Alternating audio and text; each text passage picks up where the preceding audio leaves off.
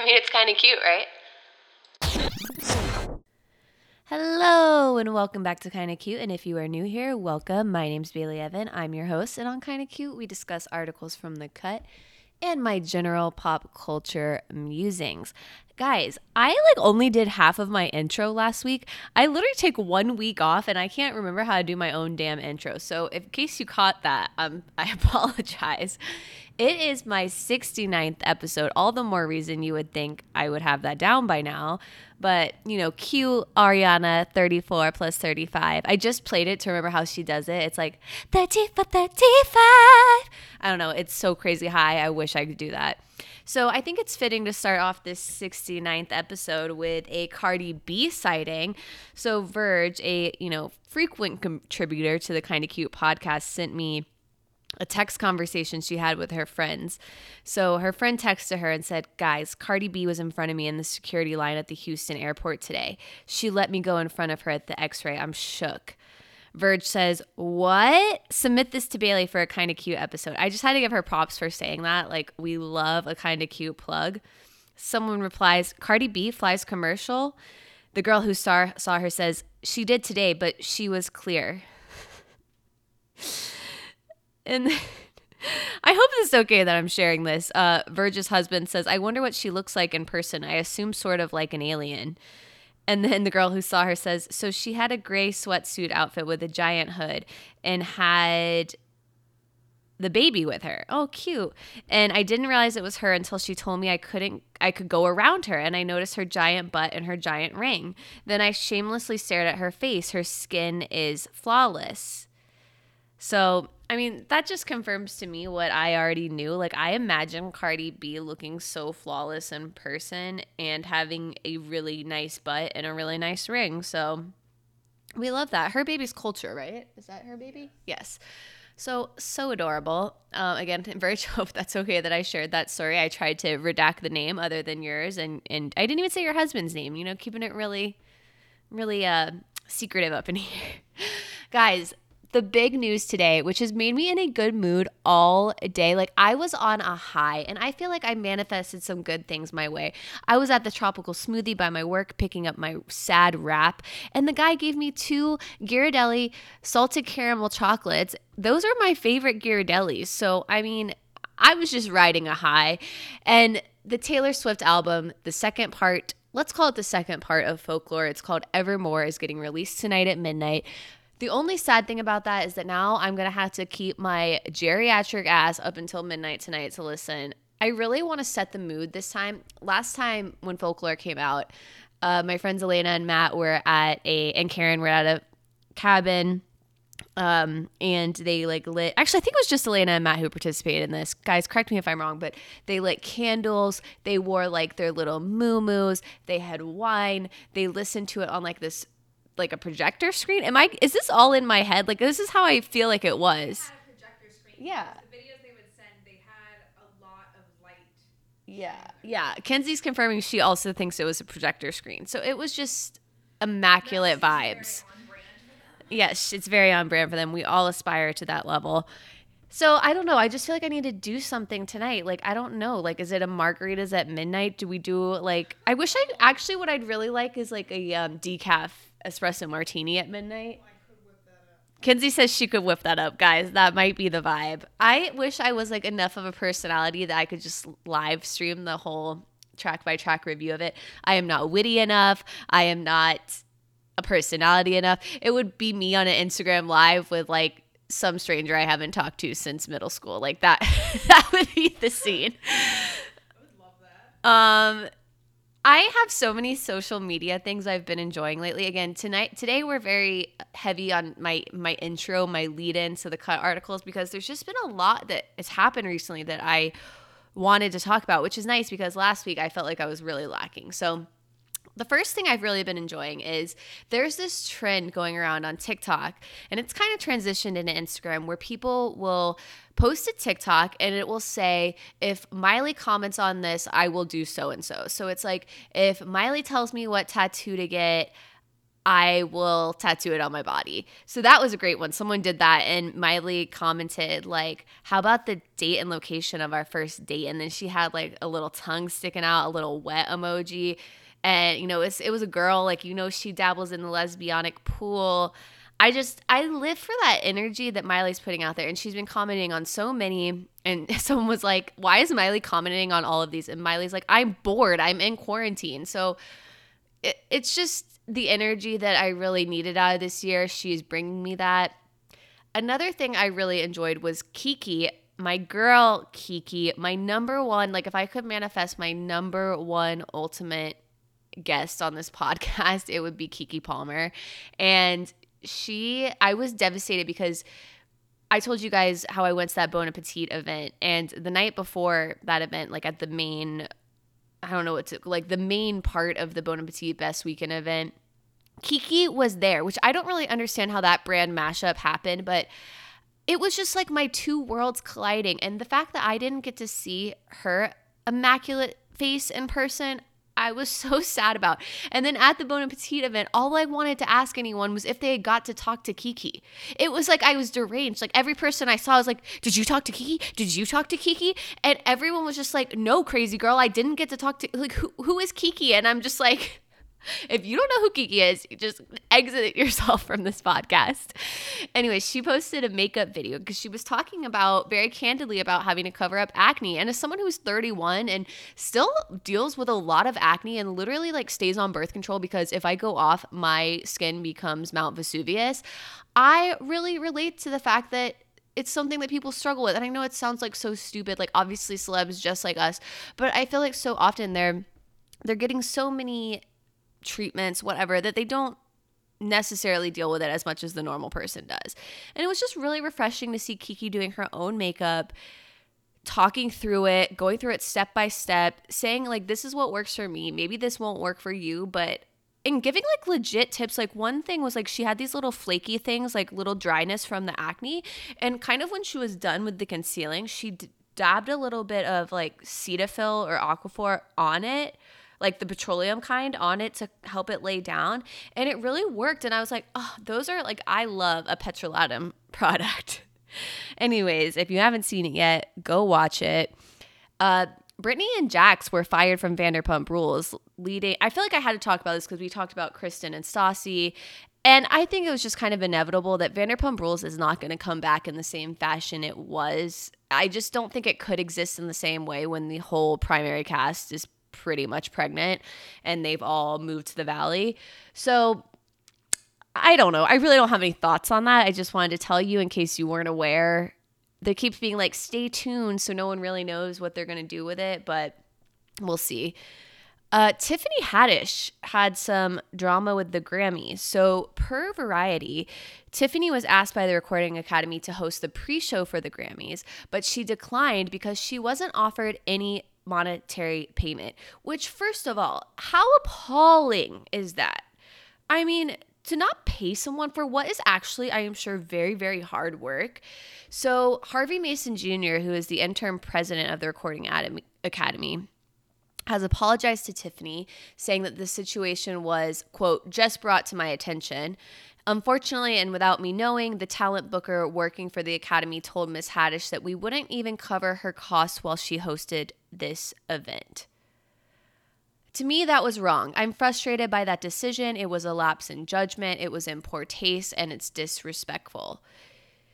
He added that he personally expressed regret and displeasure to the Recording Academy over how they treated Tiffany.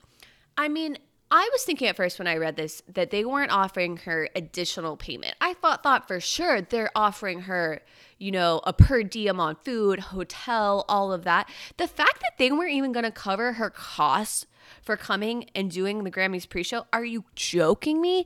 And this is on the heels of the Grammys already getting a lot of heat for not being diverse with their nominations. The Weeknd didn't get nominated for his album, which Blinding Lights spent a ton of time at number one on the billboards and is honestly a great song. And then Justin Bieber talking about how he doesn't understand how his album was put in the pop category instead of the rhythm and blues category. So you would think with all this scrutiny that the Recording Academy is under, they would at least have the decency to offer Tiffany what she is worth, which let me tell you is way more than zero dollars. Anyway, speaking of something on a happier note, I kept seeing on TikTok when my I was perusing. This was a, probably a month ago because I haven't really been on a lot recently.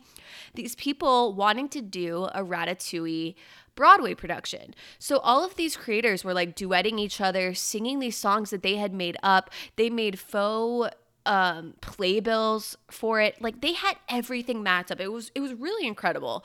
I mean i know taylor's done a lot during quarantine but these people pushing for the ratatouille on broadway i mean they're they're up there with taylor swift so TodayTix today, which is like a very popular seller of Broadway tickets, they run a lot of contests. I actually won uh, my free Harry Potter and the Cursed Child tickets through TodayTix. So shout out to them because I was to date one of the best trips ever. I went with Kinsey. I love that show so much. Anyways, they announced that they are doing a it must be like a online it's probably gonna be like an online broadcast show it might even just be on zoom but the proceeds from it are going towards the Actors Fund, and they are actually making a Ratatouille musical happen. Oh that is truly the power of the internet. I think it's going to be amazing. I can't wait to see it. I'm going to, like, we might have to do like a showing of it. We'll watch Ratatouille.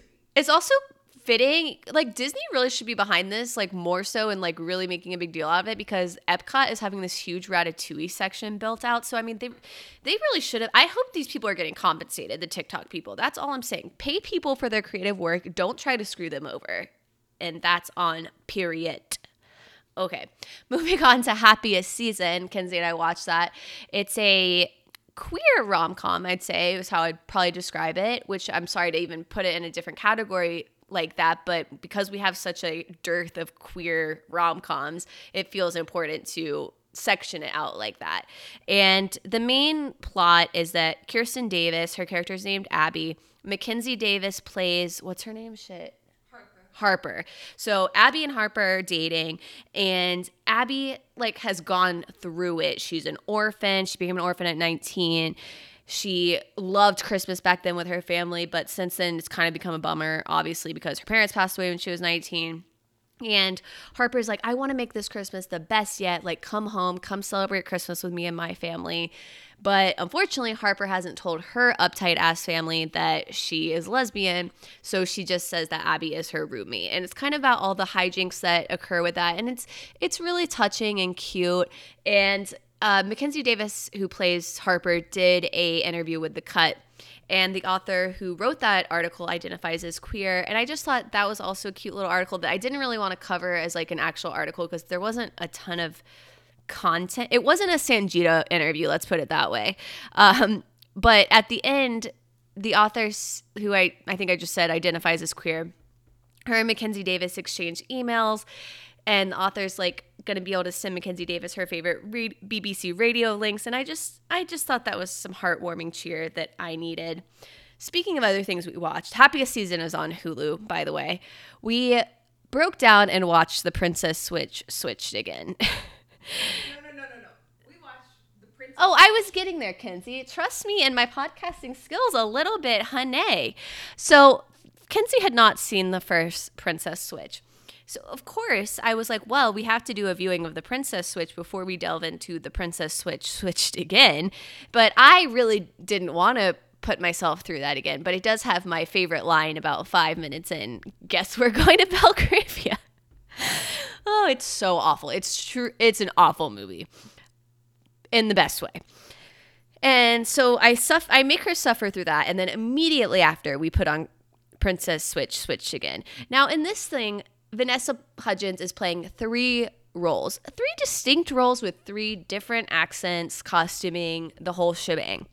Now, again, when we were talking about paying people their due, if Vanessa Hudgens didn't get paid for all three of those roles, so like triple what everyone else is making, then something is wrong in the world.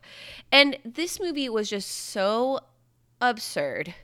But one thing that really tickled me was there's this one scene where it's a big gathering of people and they have this shot of the actors from the Christmas Prince with their baby because you know now there's like five freaking Christmas princes, which honestly that movie sucked way more than Princess Switch. And I was just like, wow, like the Netflix universe is really doing that. And what makes it even more funny is in the first Princess Switch movie, Kevin, who's one of the characters, is watching is watching a Christmas Prince on Netflix. But then all of a sudden, fast forward to Princess Switch switched again, and the royal family is now real. And they're at and this large event. I'm not saying what the event is because I don't want to spoil this highly predictable movie for you. So that's all my updates for this week. We can finally get into the articles. Let's begin. The Moon had a very exciting year by Amanda Arnold. I obviously had to talk about this article because it recaps a few moments that we've discussed on this very podcast. And additionally, I am a very proud native of Countdown County, Florida, Brevard County, area code 321, baby. I finally got myself a NASA sweatshirt this past week that I've been wanting for a very long time. It was only $25. So I felt like this was all very fitting. And I'm about to read you this first part of the article in full because it is perfection, it is beauty, it is everything I love about this world. So it says, a billionaire tried to use her, as in the moon, to find a girlfriend. In early January, lonely billionaire Yusaku Maezawa, 44, male, Japan, had an ingenious thought. Perhaps he could find a girlfriend and take her on a free trip to the moon. Conveniently, he already had a lunar trip penciled in for 2023 and had even secured a deal with a television network to chronicle his blossoming romance on a show called Full Moon Lovers. I think we could have come up with a better name than that, but we'll go with it. He just needed applicants, specifically as he described on the show's application website, single women aged 20 or over who are always positive and who wish for world peace. Is he just looking for Miss Universe pageant uh, applicants?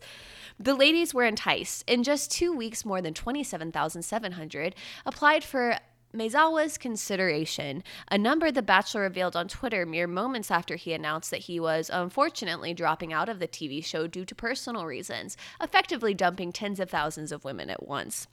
To think that 12 no i'm sorry 27722 women with earnest intentions and courage had used their precious time to apply. Makes me feel extremely remorseful to conclude and inform everyone with this selfish decision of mine he wrote in a series of self-flagellating tweets. I'm truly sorry from the bottom of my heart. So what do we really think happened here? Do we think that his plan for going to the moon in 2023 like fell through was nasa like mm, homie that's not happening. Can nasa control that? Like can nasa say like we have a lot going on so you're just gonna have to put that off for a little bit? I should know this. I really should. I- i'll look into it.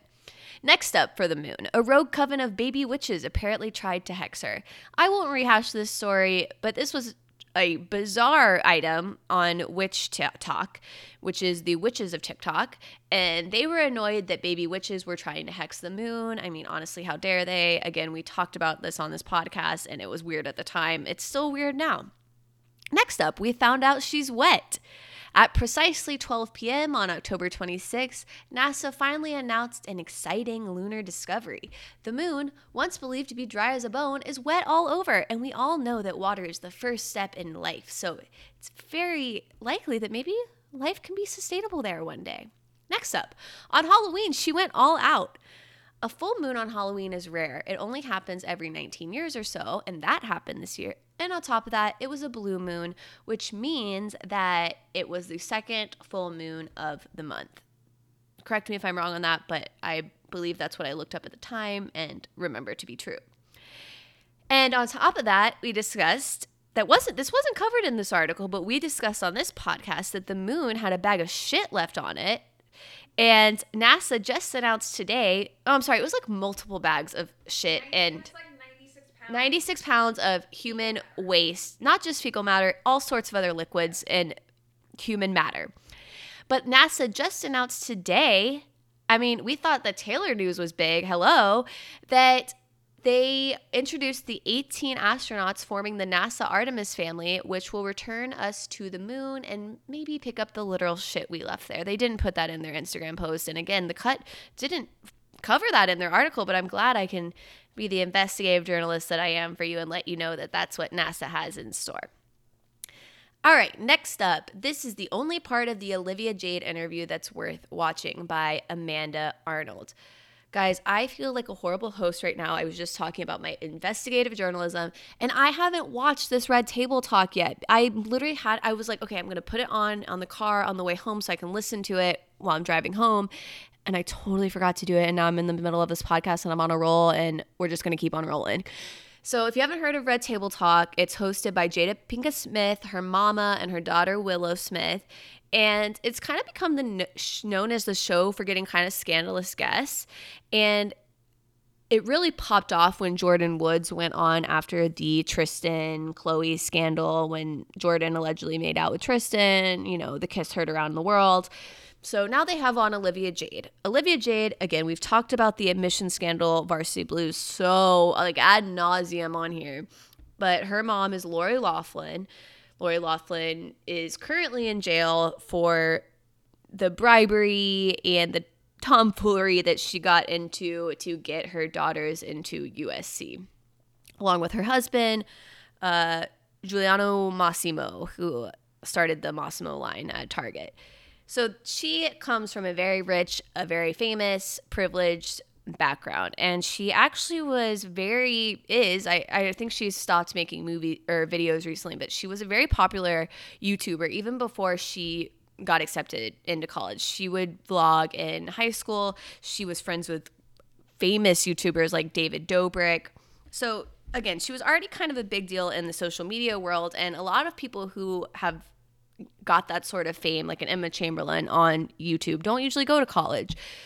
So it's bizarre to me because I swear she could have gotten to USC just based on her insane YouTube following and who her parents are. But whatever, her parents bribed, they did fake Photoshop pictures of her rowing. Like she was rowing on a machine and they Photoshopped that into like a, a kayak to make it look like, or what did they row? What did they row in rowing and crew? What's it called? a kayak, a boat, whatever. They photoshopped her into one of those things. Now, again, I apologize that I haven't watched it, but I will explain to you what this article says and we can still discuss. So, Amanda writes that there was no explosive claims or revelations. Instead, Olivia Jade's appearance today felt like the first leg of an apology tour. She admitted that her family messed up, and she said she desired zero pity as she knows she's extraordinarily privileged. Simply, she continued she wanted a second chance to be like, I recognized I messed up. And this article then goes on to focus on this tweet and its sentiment, which says I found the debate over whether Red Table Talk should give Olivia Jade a platform infinitely more interesting than anything Olivia had to say. All right, so Banfield, which is Jada's mom, that's her last name, said, I just found it really ironic that she chose three black women to reach out to for her redemption story. I feel like here we are, white women coming to black women for support when we don't get the same from them. And I mean, damn, mic drop. So I thought this was telling in a few ways. I kind of figured Red Table Talk had reached out to Olivia Jade because this seems like the perfect, uh, you know, interviewee subject for them. But this makes it seem like Olivia Jade must have a pretty powerful PR team working behind her right now because I think she was pretty coached throughout this whole thing. And again, though, that's just a powerful statement to me. And then she goes on to say that about OJ. Isn't it funny? Olivia Jade like goes by OJ. I've watched a couple of her YouTube videos, and I mean, it's just that's a little tone deaf. Like, I yikes. so the grandma says that it's the epitome of white privilege, but then Jada counters and she says people look at us, they say you're black and you're female, and they automatically put us in a category. So looking at her as being white, young, and privileged, and then putting her in that category, it's the same thing. And I think that was such a generous statement of Jada and so open minded and willing to give OJ a platform that, yeah, maybe she doesn't deserve. But again, I, I see why this part of the conversation was way better than anything that happened with OJ herself. And then she also had Jada had a softer idea of what Olivia's role in the whole thing was. And she said that she thinks Olivia Jade is reaping the repercussions of some actions of her parents. And her mom said that she wasn't convinced that Olivia Jade didn't know what was going on. And the federal prosecutors also argued that Olivia Jade wasn't as innocent as she might claim. And I agree with that. Like there I'm sorry, there's no way Olivia Jade gets on this rowing machine and doesn't ask why the hell she's on this rowing machine. and getting a picture taken of her and getting like, you know, water on her face. Like, no. I- I'm sorry, unless you're just literally that oblivious.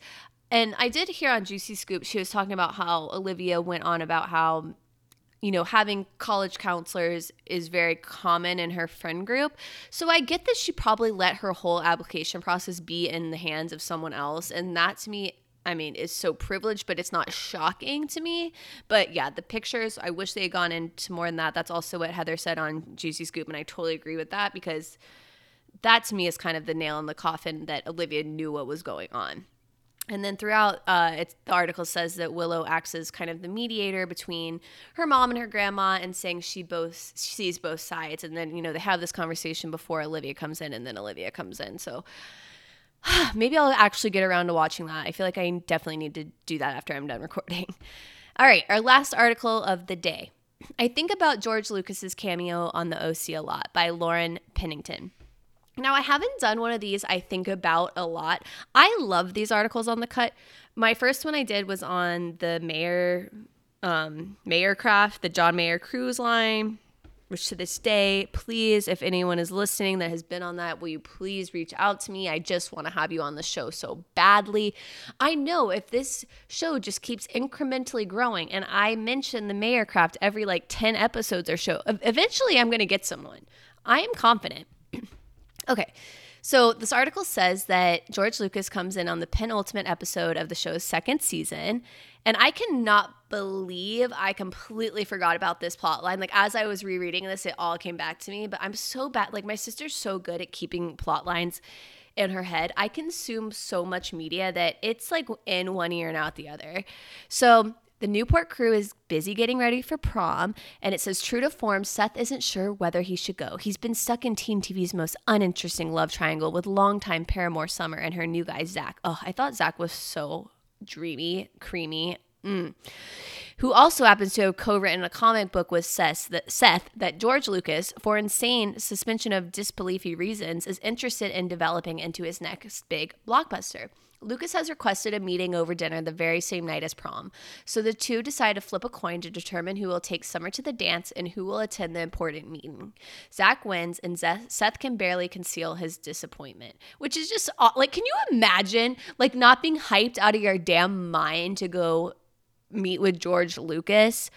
Like, you're really contemplating going to prom instead. I mean, Summer, girl, you had a Venus flytrap you know what, apparently. So Seth asks George if he made the right decision. And George says prom is a great American tradition, and it's important to experience being a teenager when you're actually a teenager. And then he confess, confesses that he missed out on such a pivotal teen experiment himself and regretted it so much that he tried to recreate it by making American graffiti.